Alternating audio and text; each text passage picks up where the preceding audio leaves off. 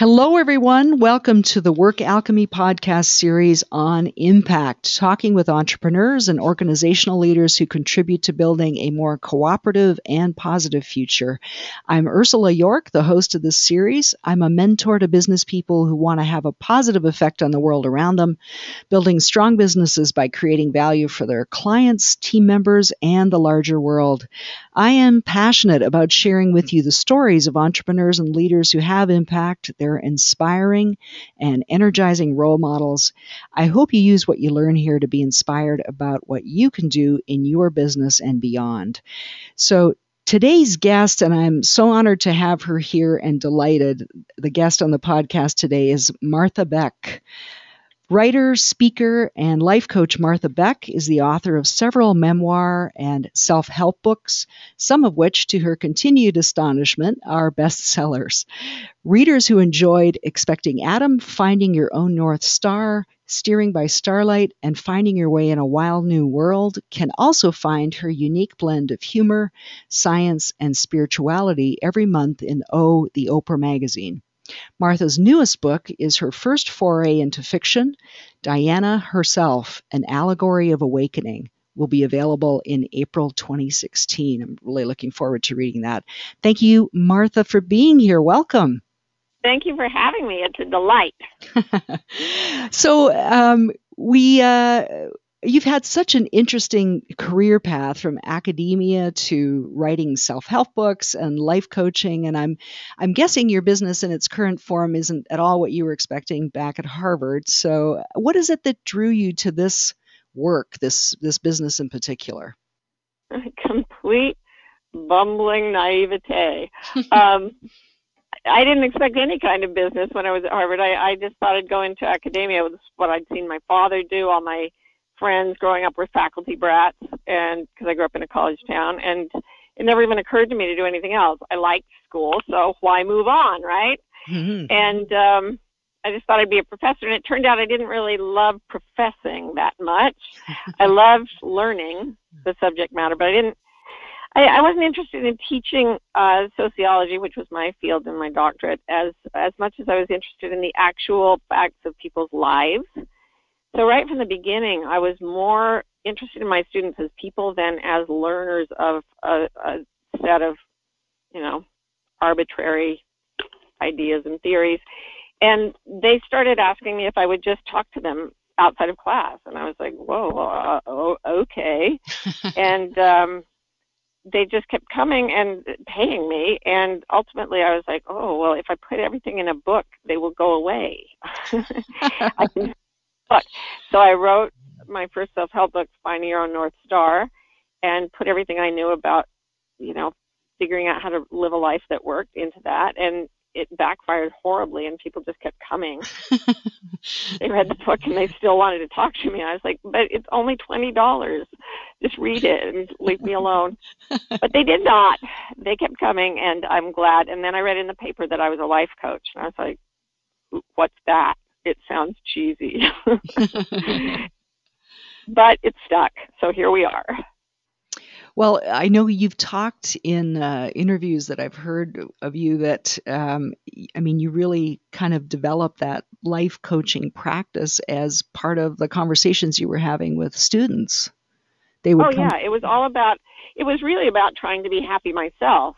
I was just trying to figure out how to be happy. I was, I, a young mother. I'd done the the thing that people in my generation did. Um, you know, the feminist movement had, had sort of taken hold of us before we had children. And then every, so everybody tried to move into the prestigious jobs that were male dominated and then have children. And it was, it was a bit uh, dicey there for those of us who did it in that style. It was not, it is not technically possible, I have learned.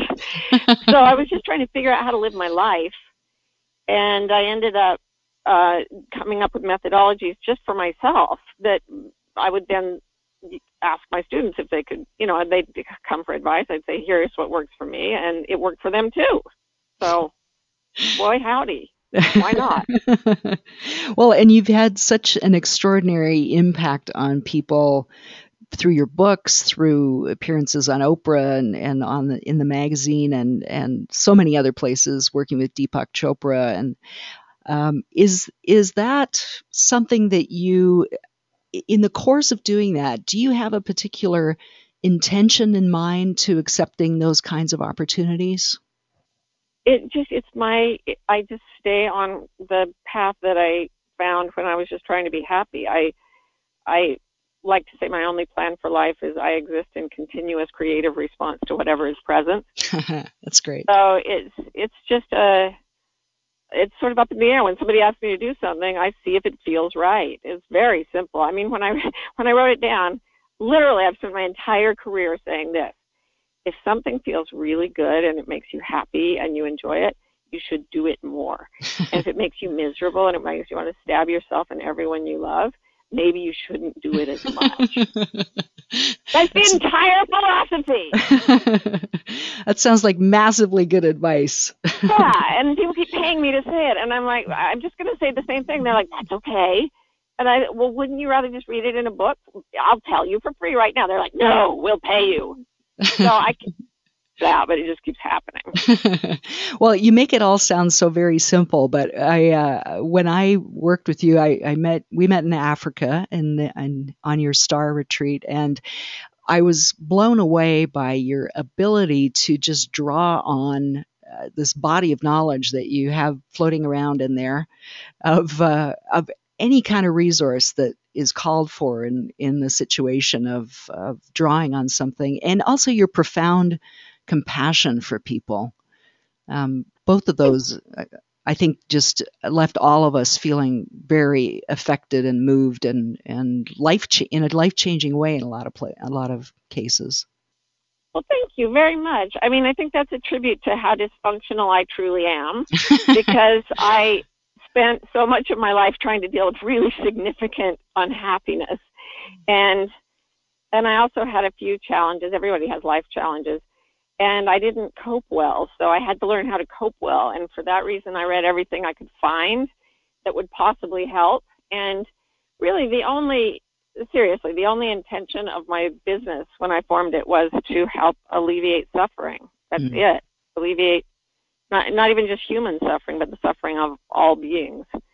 So thank you very much. I'm glad it affected you that way. And it was all just me selfishly trying to learn how to be happy. Well, you you did both very well. So um, it, it certainly sounds like you're living your life out of that principle. And, and hearing you talk about your, um, your kind of impact that you want to have in the work that you're doing, um, by uh, by what you just described, is do your do you see things in terms of like a value system? The reason I'm asking is that I I think that people's conscious desire to have impact in some way is very informed by their values, what they hold dear, what they see as most important. Is is what you're doing now a reflection of that, or do you see it another way? Um, I kind of see it another way, because values implies a sense of judgment that this is good and that is bad. Mm. And really, my only value is that I really don't want to suffer or to see other beings suffer. And so instead of saying, here's my overall value and I'm going to go impose it on the world, as I show up with each client or as I show up to each article I write or each book, it really is just saying to myself, how can I best alleviate suffering at this moment?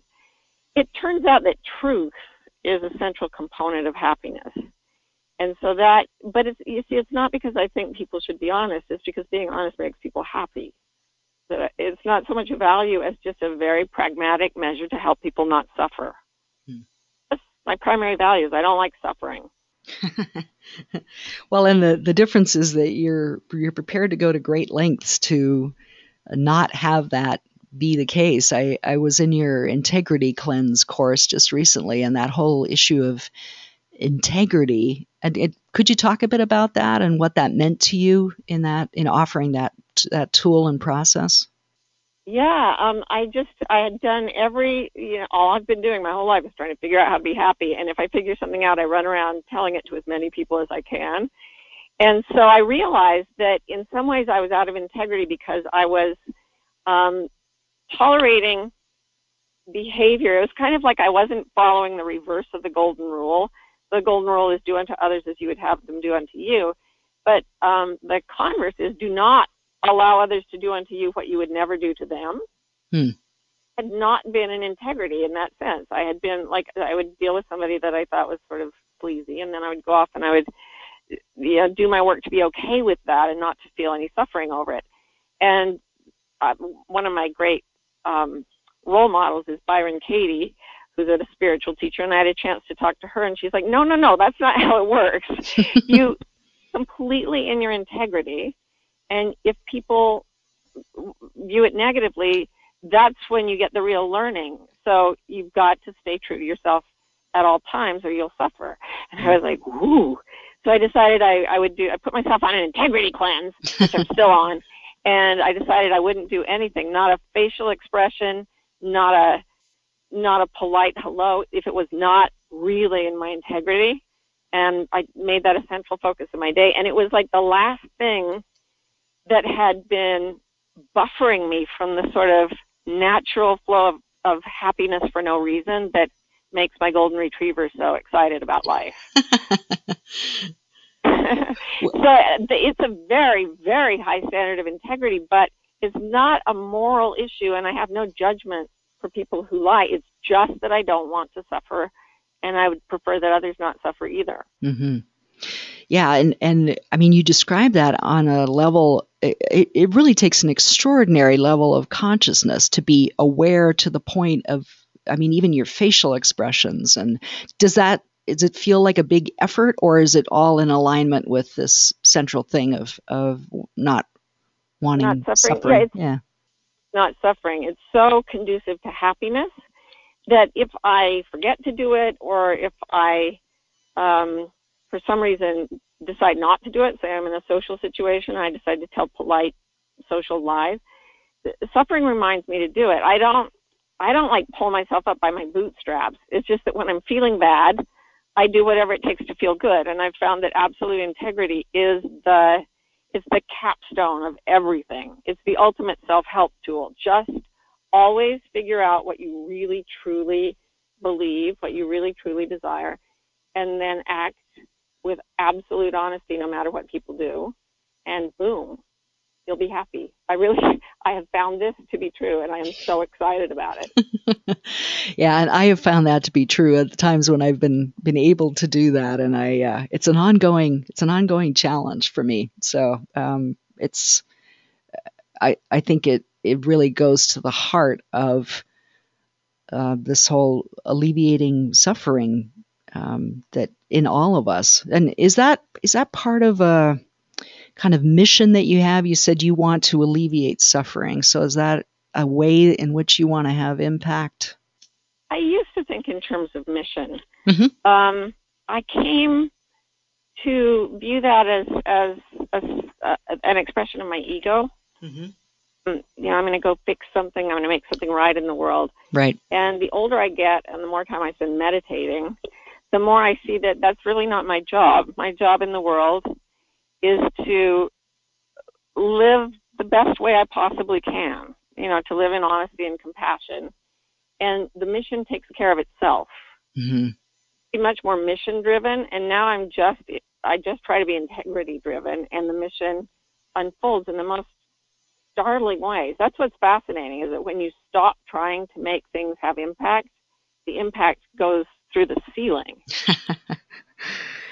It's true. I, I and I understand what you're saying about, um, in a way, there's sort of an imposition of saying, I'm going to go out there and have this impact.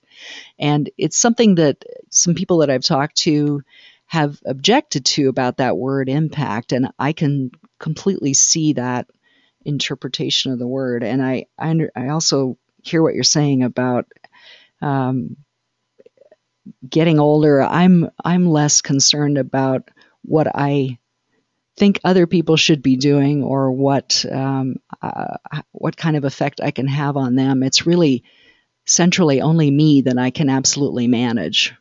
Right, right. And, and trying to manage other people is such a chore, and trying to fix their lives is such a mistake. And it's I mean, exhausting. And I was like, oh, oops, never mind. Well, I, I know you've talked about in uh, in one of your books about um, how you came to realize this in the course of the the life coaching work that you were doing with them, of of uh, just kind of sitting back and and allowing things to unfold for them. It's it's uh, what's the expression that you use? Something about I respectfully don't care. I respectfully do not care. Um, whatever works for you. You know, I was writing down something that I believe to be true. And it's probably a little bit too spiritual for most people in our secular, in secular society. And I was going to water it down. And so I wrote the words, if you disagree. And then I thought, I don't care.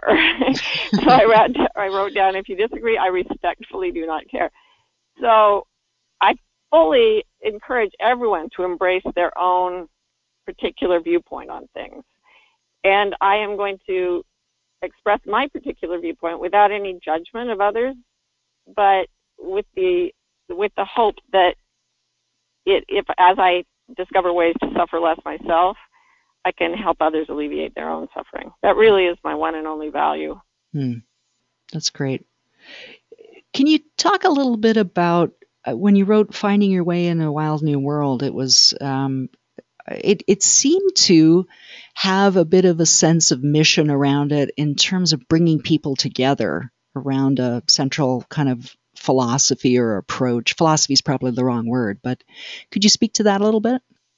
Yeah, I was much more mission-driven at the time. It, mm. it occurred to me while I was out with my friends tracking rhinoceros that um, if enough people who are focused on the alleviation of suffering, including the suffering of animals and natural ecosystems, if enough of us combine our efforts, um, we could bring a healing into the world that would, would help repair uh, plants, animals, people, the entire biosphere, everything living. And I really got swept up in a tide of hope because I'd sort of given up hope. I read the science of, you know, the ecological sciences, and they basically said, look, you know, we've we've trashed the planet.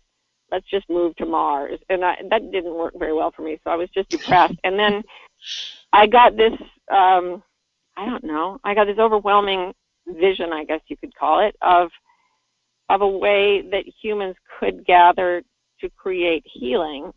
And I got so excited about it, and it definitely felt like a mission. And I ran around like crazy, and I wrote the book, yes, yes, yes, let's do this mission.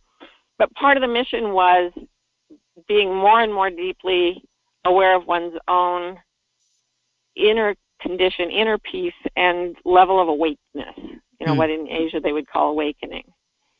And as I, so I started meditating a lot more than I had. I used to meditate twenty minutes or something. There's something about meditating an hour or more that that something flipped over in me. Hmm. And I started to just see it very differently. And I realized that the mission is there, but it's not mine. It is, uh, in my view, it is a, a decision of consciousness, capital C, that if if the consciousness of the universe wishes the, us to survive on this planet, it'll happen. And it may happen through a coordinated effort of humans, but it will be because we are taking care of our own issues. It will be because we are loving ourselves mm-hmm. that we finally love the planet. So it, just in the past few years, I've switched from being very, very mission-driven to feeling like the mission is best served simply by compassion toward the self, which then overflows in compassion toward all things. Yes, yeah. That's great. Is uh, are there ways that you now... now that this is kind of shifted for you and you're, you're, you've kind of, I mean, in a way it sounds like you have come full circle in a sense, because the work you did originally as a life coach, it really was all about working with individuals to kind of come to terms with themselves and, and have peace within themselves to a large extent. Does it feel like that, or does this feel like that spiral thing where you kind of come back to it, but you're at a whole new level with it? Yeah, I think you're right about that. It is a spiral. Everything's moving forward in a spiral form. And mm-hmm. um, you come back into phases of the creative process over and over again. But if you're actually living creatively, each each turnaround, the cycle moves you forward. So yeah, I I do believe now that serving our using those individualized goals, it catapults you into a place where you realize that your your own consciousness has effects beyond anything you ever would have dreamed. Mm-hmm. And when you reach that, you realize, oh, there's a way to do things that is not about physically rolling up your sleeves. And I mean, it may involve that, but really it's about alignment with, I mean, for lack of a better phrase, I use the phrase with what wants to happen. That you, it's about finding this place of peace. And if you are completely centered in this place of inner peace, what happens is you are moved to do the right things. Mm-hmm. The rest of, of people, anything you want to help with. Um, and you don't actually have to do it. So my, my undergraduate degree was in Chinese, and um, I never really understood that until I ran into... I mean, I didn't know any Chinese people when I started. I didn't even eat Chinese food. I was from Utah, for God's sake.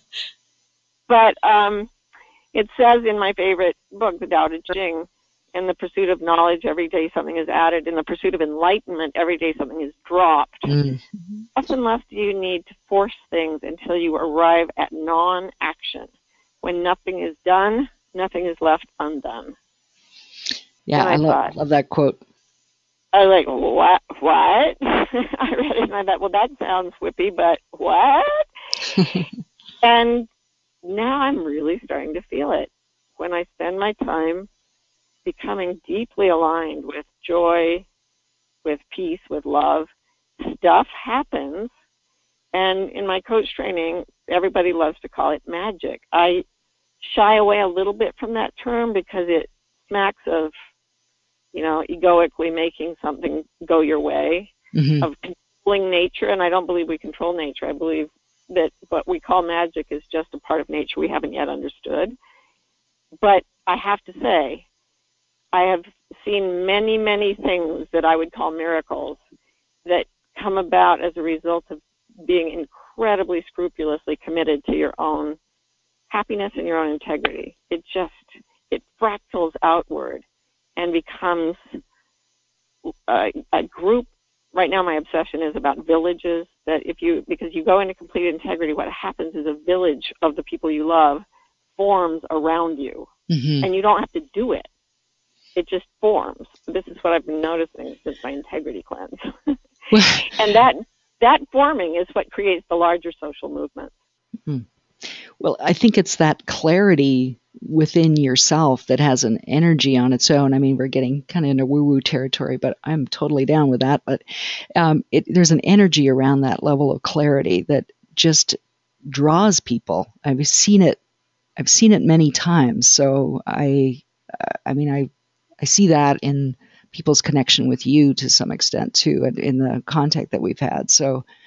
Um, and it just, it, it's the only, it just keeps showing up in my life. Yeah. It just keeps showing up. And, and I'm glad I was educated very scrupulously not to believe this stuff too easily, because there's a lot of, there's a lot of nonsense out there, but there's also something real.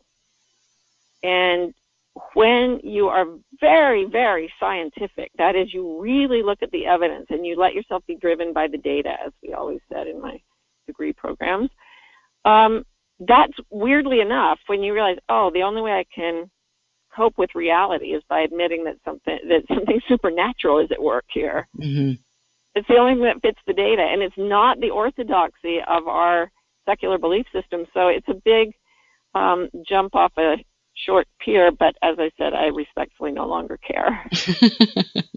Well, like you, I was trained as a scientist, so I know where you're coming from on that. And um, yeah, it took me a long time into my, well, into my fifties really, before I got to the point of, of accepting this kind of level of stuff that's going on, and uh, we're, it's not necessarily tangible or measurable. It's just in its effects that we see it. So I love what you said about um, people just getting clear within themselves. I, the wording used was a little different, but um, I think that is kind of in the, in a sense, the essence of the impact that I've been talking with people about. It's not about make it happen or, you know, even I, I gave a teleseminar today about planning. It's, it's not the plan that has the, the energy in it. It's the planning. Mm, yeah. If it's done, and you keep using the word energy, and I use that word, and some of my friends really roll their eyes, which is good because we want to be as skeptical as we can to avoid going too far. But right. You're right. There is an energetic um, quality that is like a frequency, and, and it is becoming measurable. I, I talked to a doctor the other day, who also I met on the star, by the way, a different star from the one you went to. Mm-hmm. And she said she'd been to a conference she never would have gone to and before, but some other doctor dropped out. And this man got up and he said, look, I'm not going to tell you what to believe. I'm just going to tell you what we can measure. We can measure the electromagnetic frequencies coming from the heart. We can measure how they affect um, objects and um, things like wave frequencies in the immediate environment. We can measure the way they change when you go into a condition that feels to you like peace. We can measure the effect that this has on your patients. I mean, it just goes on and on and on. We are getting sensitive enough to know that this is real. Mm. So, yeah, I think some scientists have to die before it becomes um, conventional wisdom, because that's how science proceeds, one funeral at a time, as has been famously said. Right. But it's happening. Well, I knew once physics got on board, people are more and more talking about physics in this context. So I knew once physics got on board, which I think of as the kind of quote unquote hardest science, that uh, the tide was turning. So it's the weirdest science too. And and I try I read a lot of layman's physics, and I try not to get too excited about what it means, you know, like, oh wow, quantum mechanics means that I can make a Ferrari with my mind. I um I want to avoid that kind of tendency. Yeah. But the the fact that matter is um, energy focused by uh, the attention of consciousness does seem to be the literal truth, and that takes you to a whole different worldview, mm-hmm. where matter is no consciousness is no longer an artifact of matter. Matter is an artifact of consciousness, and that worldview shifts everything. Yeah, it absolutely does. I um, my my brother is a physicist, so I, I grew up with someone who was show me the facts, show me the facts, and um, now that that tide has turned, it's really um, there are facts to support that. So, what it's you very just described funny. I, I'm reading about a scientist who went to he he poo pooed a study where they showed that people's bodies react to pictures of frightening or arousing pictures five seconds before they actually see the picture. And he didn't believe it, so they asked him to come be part of the study. And sure enough, his body reacted five seconds before he saw the wow. picture. And they said, well, what do you think about it? He said, I haven't changed my beliefs in the slightest. And they're like, then why did it work? And he said, oh, yeah, I'll have to give that some thought later. I've heard of similar kinds of findings like that. It's, it's pretty extraordinary that we can perceive something before we're actually shown it. That was that was pretty amazing. And yeah, I mean, it's it's the thing with yeah. belief belief systems. They they don't shift on a dime necessarily, and unless you're open enough to be prepared. Nor to do, do they that. shift facts. They yeah. shift just opening of. Um, they shift with the dropping of outmoded ideas, which is why in the pursuit of enlightenment, every day something is dropped, and that is a challenge to the ego. And that becomes psychologically difficult for people. So, mm-hmm. yeah, the deal. Well, and then we, you go ahead.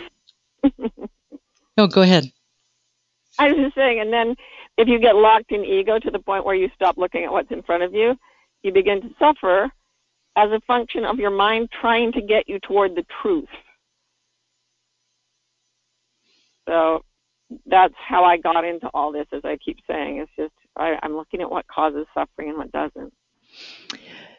Do you feel that because you've kind of shifted in this way more recently that your business will shift too? Most of the people listening to the podcast, or at least many of them, are, are entrepreneurs. So I think they'd be interested in, in hearing the kind of business side of things. I know you just completed totally it. Did. And I'm very excited about, about it because what happened, you know, I only did the integrity cleanse a few months ago. And then I realized that what the integrity cleanse does is it rearranges your so it rearranges your social circle, because when you tell the exact truth, people who don't like the way you think go away from you. Right. And people who do like the way you think come toward you. And this means that you now have a group of people who are like-minded. And then there is a set of conditions, and my PhD is in sociology, so there's a set of conditions that facilitates the most functional manifestation of a of group life. And it, we can find it in the way villages formed, you know, from the time humans evolved.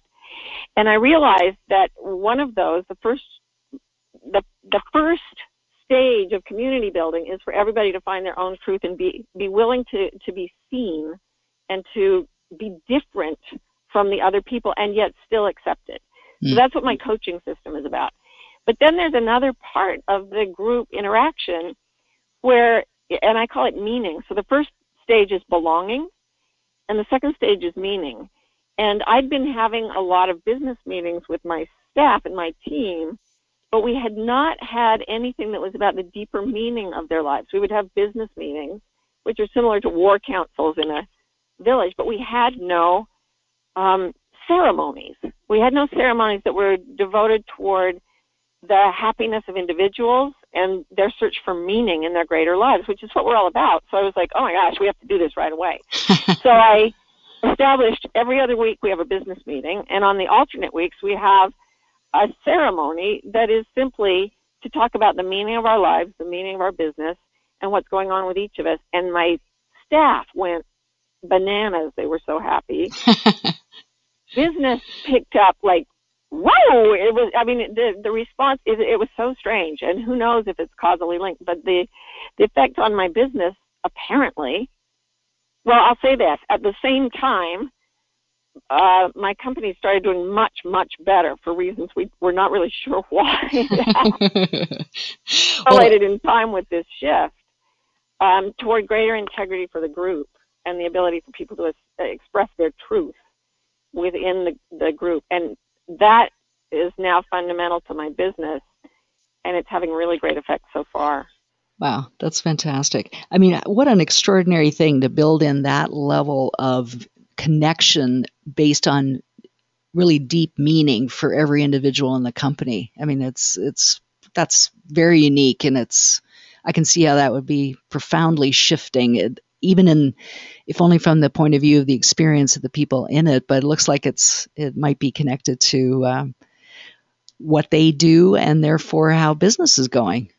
Yeah, I mean, maybe their enthusiasm has filtered through or whatever, but Um, things are doing much better. And I found myself saying something really interesting in our last ceremony. Um, people were expressing their fear of belonging so deeply to something that was just economic and may disappear. You know, they, the idea is you could be fired from a job at any time, you know, the job model. And I said, we came, our culture is based on a factory model. Um, and in a factory, you only stay together so you can make money. But I want it to be based on a village model. And in a village, you make money so you can stay together. Mm, I love that. And everybody just went, oh, I mean, I could see physically, because we did this virtual meeting where you can see everyone like the Brady Bunch on a screen. I literally saw their, their faces change to this expression of overwhelming relief that they were in a place and in a group of people who cared about each other. Mm-hmm. And that's not supposed to happen in a factory. That's the whole Model T, you know, Henry Ford thing is, it's supposed to be somebody who just gets set in place like a robot and puts the same widget in the same slot every day, all day, and they don't even have to speak English. But, you know, the turnover in Henry Ford's factories were something like ninety percent per month. Wow. Wow. Because you can't, people are not machines, and we're finally figuring that out. And our whole culture is a factory culture. I think we need to get beyond it. I love that. I'm uh, I'm actually reading a book right now called Firms of Endearment, um, which you might enjoy. It's it's kind of a, a bit of a consultant speak kind of book, but the essence of the book is that businesses that do the best economically are also the ones that are concerned with the welfare of everyone connected. So it just perfectly, I mean, you've kind of taken that idea to another level with the approach that you're using, but it's really this village model of you inherently belong. You're part of this village because of what you believe, what you see as most important. Would that be fair to say? Absolutely, yeah. Yeah. And then there's a sec- there's a sense of that that elusive security that people look for in in work. It's not based on economics. It's based on this very deep connection that you have of, of shared belief, value, whatever term you want to put to it. Is that, am I capturing it? Oh, yeah, absolutely. And if you watch television, I love television. I was raised without it, and so I, na- I would never deprive anyone of it. Um, but you'll see a lot of shows that are about work groups, law firms, hospitals with teams of doctors, and um, you always see, even even detectives, what you're seeing there is a love relationship that is familial. Yes. The, the people on in these work teams, like the, the partners in the police force or the doctors or whatever, they love each other. And that is fundamental to the success of the show. We want to watch people love each other. And we the whole factory model actually says no love allowed. That's right. Not marry another factory, but we're going to keep emotion out of this. And it's just wrong-headed. It's not how humans evolved. It doesn't work long-term. Well, and it's kind of dying as a business model too. So um, I don't know how long that will take, but it, it seems to me that it's it's kind of there's signs of it fading away in favor of, of what you're describing. So that's awesome. It, it has to because again, but you don't want turnover of ninety percent per month. No, and that's what people do when they're treated too mechanistically, and yeah. more than ever because we've we've left the factory era. And we're into an age of, of information and information trading. It, it doesn't even matter if you're in the same building anymore, but it does matter if you care about each other, where the opposite used to be the case. Right, yeah. Martha, is there something that you would kind of offer to people and uh, I guess advice is a word that I can use, uh, that you would share with another Um, entrepreneur or business owner who is asking themselves, how can I create that kind of environment? How can I be part of this village of people that are, are really connecting with each other in their business and outside of it in a way that's so powerful and so healing and so positive? Well, what took me to it was my integrity cleanse, when I just decided I will ask myself every time I take an action, do I sit on this chair or do I stand up? Do I have a glass of water or a cup of coffee? Everything has to, I have to stop just for a fraction of a second and check what's the truest? What is truest for me? And I don't just agree with people idly anymore. I only say what I think is true. And that's quite challenging because sometimes yeah. sometimes what you have to say is not socially welcome. But it does immediately begin changing your social world to a world that is coherent with your deepest truth. Mm. And that is the same as saying it takes you to the people you love. Mm. And then your business becomes the people you love. And it's it's one of, it's a very poorly kept secret that people who love each other at business do better than people who don't. I love that. That's that is wonderful to uh, oh to offer. Well, I say, listen, love sells better than hate. Right on.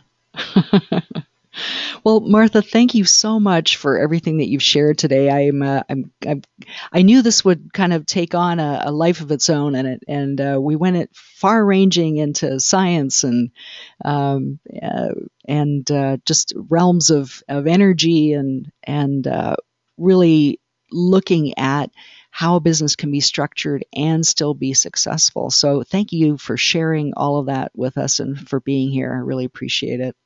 Well, it's my pleasure, and thank you for the work you're doing too, because you're you're getting it out to everyone. That's what we need. Thank you. So if people want to get in touch with you, what's the best way to, to do that? Um, go to my website, um, email info at Martha Beck dot com. And um, I also call, for the longest time, ever since I established a website, I've called it my village. Mm-hmm. So come visit the village. That's great. Well, thank you. And thank you to everyone for being here. Join us for more podcasts on impact. Subscribe to the Work Alchemy podcast channel on iTunes or Stitcher Radio, so you'll be notified as soon as new podcasts are available. Thank you to everyone listening for being here. And until next time, keep that positive flow of energy going in your business so you can have your own impact.